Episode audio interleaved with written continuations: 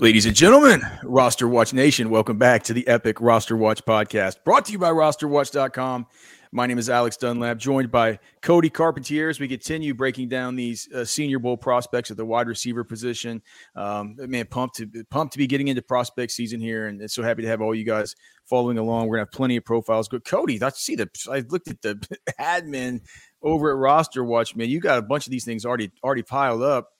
So yeah, just expect that stuff to continue coming and getting the industry leading intelligence here from the NFL draft side of the rookies and the prospects for fantasy football, dynasty, best ball that you've come to expect from us, from your boys here at Roster Watch. And certainly thankful to have Cody along for the ride this year in an official capacity with us.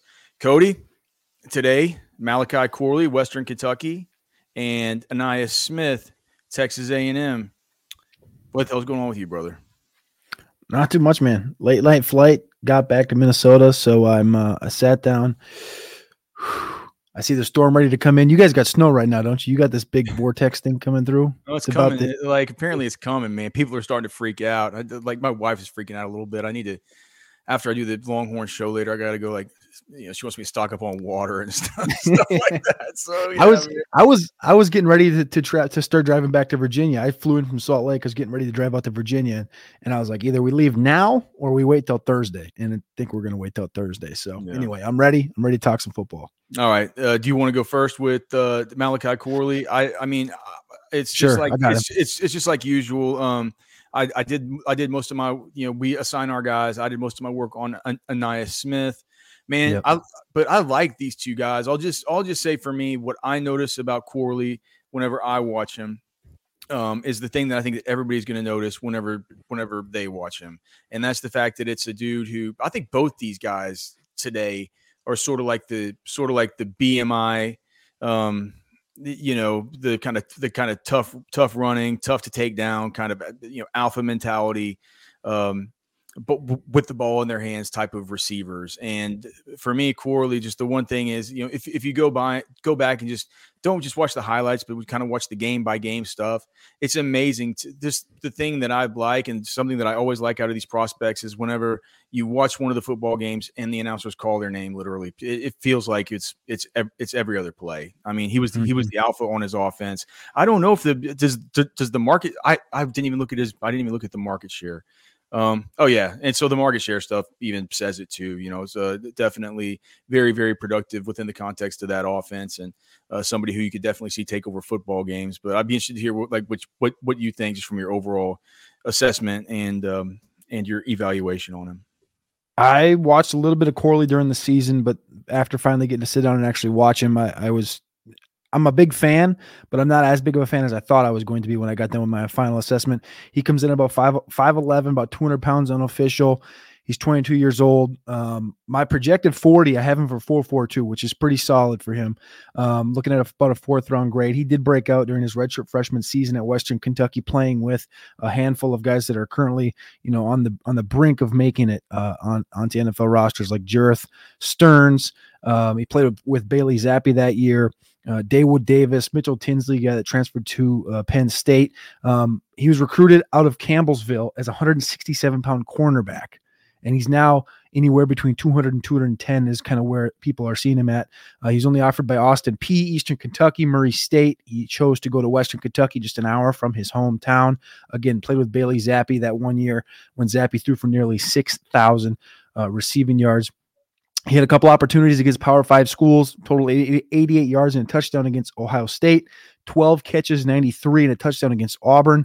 Had 70-plus yards twice against Indiana during his time there. He's gained, it looks like between that, we don't have official weights on him right now, but again, if he came in at 167 pounds, he's currently looking at 200 to 210. He came in at 167? 167 is what he was recruited as out of high school. Like he put on bad weight. I mean, he doesn't look like that's bad weight he's put on. Yeah, and so it looks like he's put on between 30 and 40 pounds of mass during his time at Western Kentucky. It's a ton, but again, it's some of these. You remember like defensive tackle, like everybody's went to school with these guys that are puny guys, maybe 5'6", 5'7", 160 pounds, and then this guy just happened to be an athlete, go into a program, work out, and things click sometimes. But he put that weight on. and he's become a literal yak monster, finished with 8.6 yards after catch per reception this year over the last 3 years. He's amassed 2,056 total yards after catch, which, Alex, if I just asked you, you know, what's a good number for a receiver to have in a four-year career in college for receiving yards, 2,000 is a pretty solid number. This guy has over 2,000 just in yak. So I'm extremely impressed by his explosion, his breakaway. He's got excellent core strength and contact balance, I think. He's rarely ever tackled by that first defender. And like I said, he's a self-proclaimed Yak King. Go to his bio on Twitter right now. It says, the Yak King. That's kind of what he sees himself as. Finished fifth in all of the FBS last year with 683 yards after the catch just last season. I think his vision, his quickness after the catch are impeccable.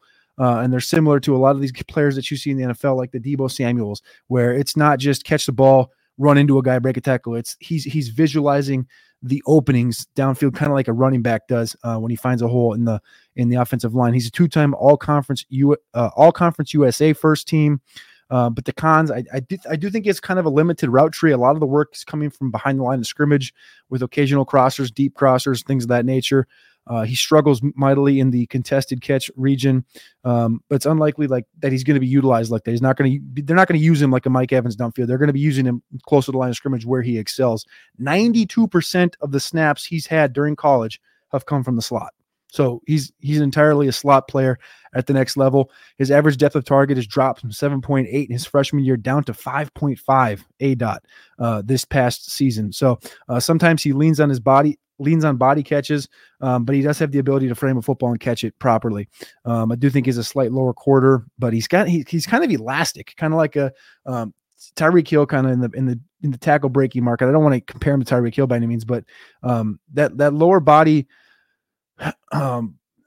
almost like a bounce off of players or ability. The thing that's different about Tyreek for me is always watching him run. It looks like he's got rubber for ligaments. Like he just can bend around guys at full speed. And like, there's a little titch of that in Corley. So it's less of a shed and more of just a bounce. Yeah. Right. Yeah. Right. Yeah. So from a fantasy outlook, really what I came down to, my player comp from a play style comparison is Golden Tate, which I think is pretty high praise. Again, it's tough to always give guys these top comps, but the play style kind of goes around that Golden Tate, Curtis Samuel type of a deal. Again, I mentioned Tyreek Hill before. I don't want to comp anybody ever to Tyreek Hill, but because Tyreek Hill is the most dynamic player in football. But I think that some of those tendencies are in his body shape and his play style. His likely outcomes for his range from Bo Melton, who we saw go to Seattle, end up on the practice squad, get cut. Now he's a Packer. He made it through. That's a low-end range of outcome for Malachi Corley, all the way up to a Tyreek Light, where you know he's going to be used around the line of scrimmage. And if he goes to an offense that is just going to pepper him and utilize him and allow him to win in ways that he can win, like if he goes to San Francisco and he gets to sit behind Deebo, for example, and learn that offense with a guy like Kyle Shanahan that can teach you, my expectation of Malachi Corley is because you know what a perfect team fit. Because if he's the Yak King. Yeah, just a Yak King, slot dominant, and like that would just make so much sense to me. So I think he has the ability to go into an offense day one and kind of do similar to what Curtis Samuel did his second year in Carolina, go for 480, 500 yards. The expectations can't be sky high year in, but he's fast as Curtis Samuel. No, but the thing is, I did have him about that 4.42, 4.45 area. I don't think he's a 4.3 guy by any means, or Tyreek area or Curtis Samuel. Those guys are 4.3s for sure. But I did have him about 4.42, 4.44. Again, comp Golden Tate, and then my draft grade's about around 4. Round 4 for him. So that is Malachi Corley, Western Kentucky. He'll be at the Senior Bowl, and you'll be hearing plenty more from us. As always, man, like I always say when we do these prospecting shows, this stuff is all just make sure you're keeping up with us here on the podcast and make sure you're keeping up with us here on Roster Watch, just because our thoughts on some of these guys is we get, you know, we don't spend the money and use the resources and use the, you know, the ability that you guys who are subscribers give us to be able to do this. We don't take it lightly. So when we go to research these dudes, we go see them live and we talk to people and all the rest. So just make sure as our thoughts evolve on this, this is more of a primer than anything else. Okay. So I wanted to say that before I talk about this next guy, Ainias Smith, because I feel like there's a lot of ways this guy could go. He's a good player, man. Out of Texas A&M. He's listed 5'10", 200 pounds. I think that looks probably about right. And it's just, it's interesting that these two players are the two that we got here on this same broadcast because they remind me, you know, they remind me a good bit of each other. Different, slightly, a couple of different things. Courtney Logan, so good to see you. Second year member of the nation. I won 2 champions last year. Championship. Love to hear it. Thank you so much, man. It's been so cool getting the emails from you guys. I know Cody, you've been copied on some of these, man. It's been cool these last, you know, this last week or so, hearing about all of your championships and stuff. And we can't thank you enough for being members of RosterWatch Nation. But this is where it starts, right? we got to learn who the rookies are. We got to figure out the landscape of the NFL draft because it pertains not only to these prospects and where they go and their eventual NFL team fits, but also how people are going to be valuing certain players in free agency and like how is the rookie pool looking and stuff like this. So it's the bedrock for a lot of it. So thank you guys so much. Okay, so Ainias Smith, 5'10", 200.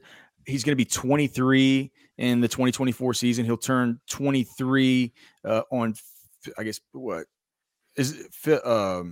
he's a Labor Day or wait, is that Labor Day or Memorial Day? That's Memorial. Memorial's man. He's a Memorial Day kind of baby. May 31st of 2001. He broke out early in 2020 as a sophomore. And what I thought was interesting, that was as a true sophomore in the SEC. He broke out on an A&M team that had lots of future NFL talent.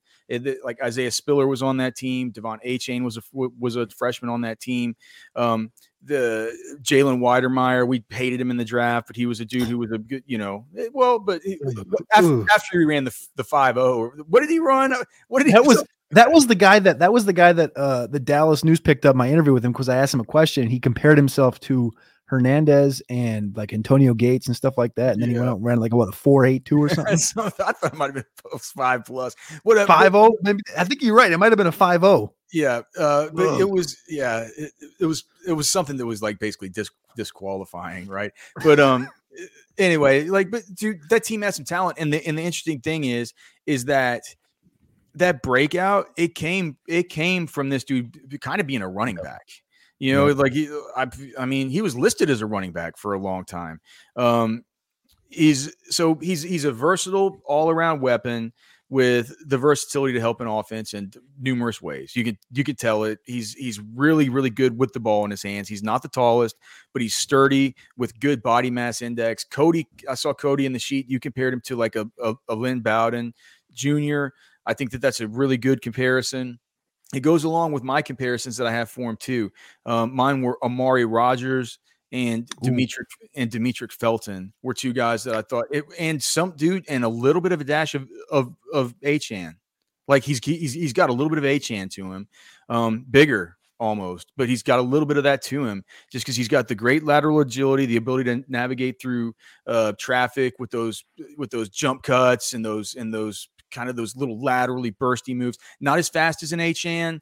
That's why I think that Amari Rodgers kind of Amari Rodgers was the one that really popped off to me. And he was a dude who I was super high on as a prospect who's been very, very ineffective at the NFL level, but a dude who does have that sort of, just that super sure-handedness. He only had one drop last year. If you look at PFF, really good at addressing the football, framing the football. Not a total speed burner. Another dude who he's not as much. Totally, he went 92% of his snaps out of the slot like Corley was. But when you look at Ainias Smith, this last year it's like 72% of his snaps out of the slot, and that just comes. When you watch back the games, I can't think of any that I saw him lined up out wide. He just lines up in the backfield a bunch and stuff like this, right? He's a dude who they want to get the ball in his hands. And while he's not the most, he's not really, I'd say I wouldn't call him at this point a polished route runner as a wide receiver, but we've seen, as in the case with Isaiah Spiller, he went a lot earlier than a lot of us thought that he would go because scouts love the routes that Jimbo Fisher's running backs run. We've heard numerous scouts tell us that. They say, you know, the way that he uses his running backs in the passing game, those are NFL concepts. Those are NFL things that they're doing. So at the very least, we know that Ainias Smith is really good at that kind of stuff. He's good on these wheel routes, good on these Texas routes, the option routes, stuff like this. I think a lot of that comes from his ability just to move in space. Like I said, the lateral agility, the change of direction stuff, the jump cuts, the pivots, and the fact, man, it's like he's got a running back's mindset as a ball carrier, mm-hmm. and a lot of lower body strength. I mean, it's like he's not afraid of contact. He's fearless over the middle, and he's fast enough to be dangerous. He's not a total burner. He's not a total burner, but he has more than enough requisite speed to be able to be dangerous. What were you gonna ask, Cody? I was just going to say, like, that's one of the notes I have written down for my thing is I want to ask you how fast you thought he was going to be. I think he's a 4.48 is what I projected. Is that what you have? A 4.48-4.50 guy. Yeah. I was, when I was looking into it, you can look at some of it. He had some good, I think he was at the opening or one of these out of high school, and he ran a 4.51 laser there. So, and I think he's faster now. The one thing was, is that the one thing was he did have a season-ending leg fracture in 2022, so you always wonder if that kind of saps a little bit of the burst. I don't think it. I think he looked fine this year. This was the best year he's looked as far as being a pure wide receiver. Not a huge year, and what really dragged down his production score was he only got in the box twice, I think, for 2 receiving touchdowns. So that makes it look a little bit worse. And I mean, there's a couple things about his profile that you don't love. He has short arms. He not a good catch radius, like Corley, not contested catch guy. He just did. If you look at PFF, he's got like a sub 50% contested catch rate. So that's not the way he's going to hurt you. I think that he's going to test well in the 3-cone, the short shuttle, all that stuff. And with those abilities, with those traits, I think that he's going to be fine as a route runner, but he's certainly, I would not call him as far as a receiver right now out of the slot. I would not call him any kind of technician at this point. And you just wonder, it's like, what is his position in the NFL? Might he be just a gadget guy? Ainias Smith out of Texas A&M. Could that sort of be where he ends up? Because could he be sort of a jack of all trades, master of none type of player? And could he be better at running back? I mean, if he weighs 200 pounds, he moves like that. He's just really, really good navigating through traffic. You just wonder, for fantasy, might it be something where a coaching staff says we just get Ainias in here, so this is a really random thing to say, but how the Panthers have been using Amir Smith-Marset or something like that recently. You know what I mean? Just get him on end arounds, get the ball in his hands, jet sweeps, stuff like this. But is he going to be a consistent mainstay because what he's going to need to be is a consistent mainstay, is like a satellite type of back, because he's got really good hands. Like I said, only one drop. I mean, he could be a terrific asset for you like that. A really, really rich man's Demetric Felton. But I think ultimately you just want him to hone his craft as a slot wide receiver, and I couldn't compare him to Curtis Samuel because he's not as fast, but I mean, that was another guy that I kind of thought about, that maybe this dude could be a little bit like a Curtis Samuel. So, a 3-star class of 2019, good early breakout age. He probably would have come out after the 2022 season, had he not broke his leg. So, I mean, we're talking about a definite asset here. I don't do the draft projections like you do, Cody, but I would say that with good testing and a good week at the Senior Bowl, which I think he'll probably have, he looks like a guy who could go in round 3 to me, maybe round 4, and that's always as far as draft capital goes for Dynasty, of course, that's always a kind of a dangerous precipice to be on, because nobody ever wants these dudes to fall to day 3 as far as their picks in their dynasty leagues. And in round 1 or round 2 of the rookie drafts, you generally want that day 2 capital. But I think he could get that day 2 capital with a good showing in these things. I like him. I already know that I'm going to have a hard time deciding if I like him better than Ricky Pearsall. But I know as I looked at the list here, I'm not sure if I like him I'm not sure who I like more between Malachi Corley. After we get through the, of the guys that we've done, after we get through Brendan Rice from USC, Xavier Legette from South Carolina, Jacob Cowling from Arizona, I feel like this dude is on a plane with Malachi Corley and Ricky Pearsall, where I'm going to have trouble with those three before I get down next to Johnny Wilson from Florida State. That's kind of where I am. But I definitely going to have him in front of Devontae Walker, definitely ahead of Jamari Thrash as far as just these initial rankings. So I'm thinking probably, a dude who I would hope could get day two draft capital because he'd be a player that I would certainly be interested in and think that he's got a lot of upside. Just a few thoughts that I had on him that I thought it was great you brought it up was the Achane thing, because I thought he reminded me a lot of Achane in the open field, and not because of the speed, but more because of the way he runs and his vision and his bend. But I did the one thing I did notice was that his lower halves, like his knee area, is a little tighter, which is something I saw in Achane too, and I was like, it doesn't bend like a normal You wouldn't call him flexible, right? Yeah, you wouldn't call him flexible. It's a nuanced thing. He's definitely not flexible in the lower half, but again, you've seen him with Achane, like the north-south stuff. That's really. But he's got really good leg drive, like Achane, that portrays his actual size, right? But I think his BMI is fine. He's got you talked about Corley being a little slider through his kind of lower half and his haunches. That's not the case with Ainias Smith. Yeah. They're kind of polar opposites in that, because like I said, I think Ainias Smith is a little tighter in the knees, whereas like I mentioned, even with Corley, like it's more like the Tyreek thing where it's more rubbery, the word is flexible, but I like rubbery, like in your ligaments and stuff, because that's what Tyreek is to me. But another thing with Smith, and you mentioned getting him on the field and finding a spot for him, is this guy had 100 kick and punt returns in college, 72 carries. So like you mentioned with the running back thing already, he's going to get on the field as a returner day one. He's going to be on all the special team units, 180 receptions. He's a do-it-all guy. Like you mentioned before, he's going to be on the field. And I like that late third, early fourth kind of conversation. The reason I like the Bowden thing, Lynn Bowden Jr. from Kentucky, is he's a guy we literally saw do it all at Kentucky. And he ran for like 1,400 yards that one year at Kentucky. I believe he led the SEC that season. But he's a guy now that, he was on Miami. He was on the Raiders. He was on the Saints this year.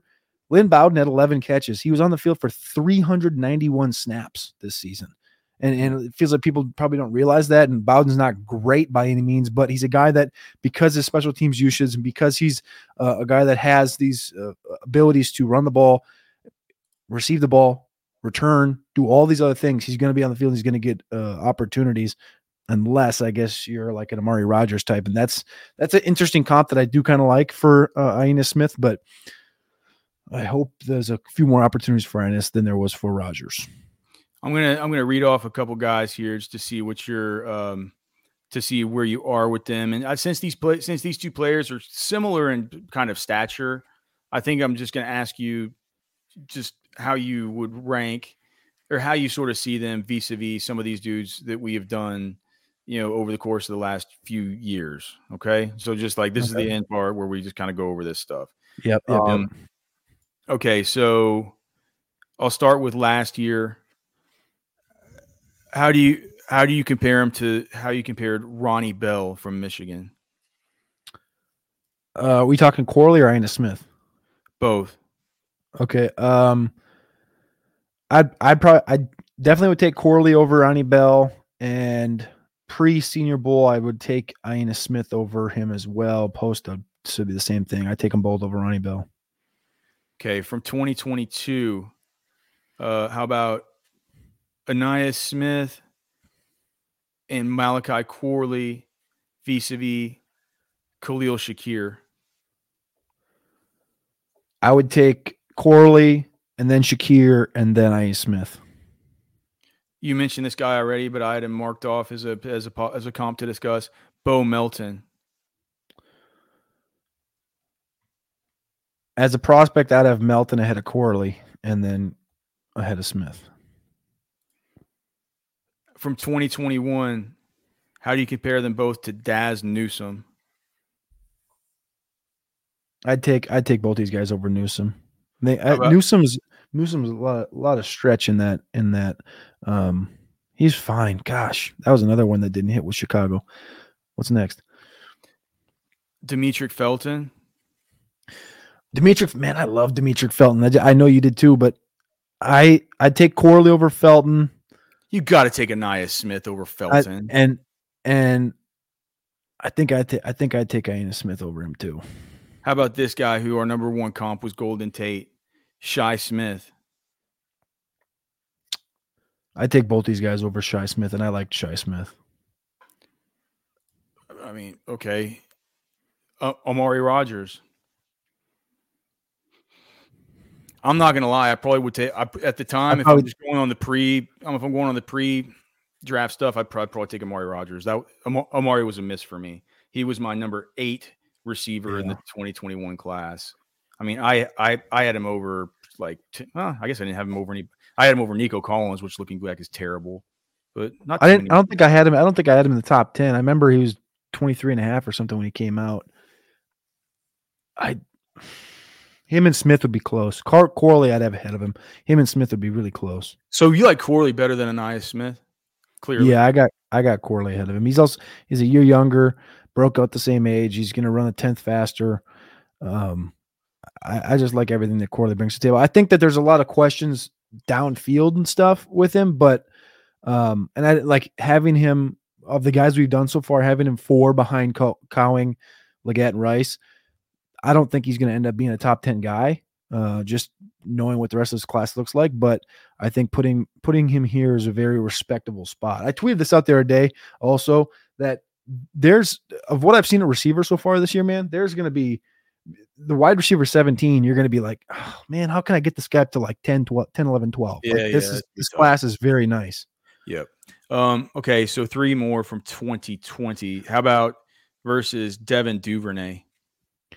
I would have had Duvernay ahead of both these guys. That was a miss for me. Lynn Bowden Jr. I mean, who was your comp? Yeah. I would have had Bowden ahead of Ainias Smith. I would have probably had Bowden ahead of Corley too. And then this is I know what you're going to say who you had, but looking back, it would have been.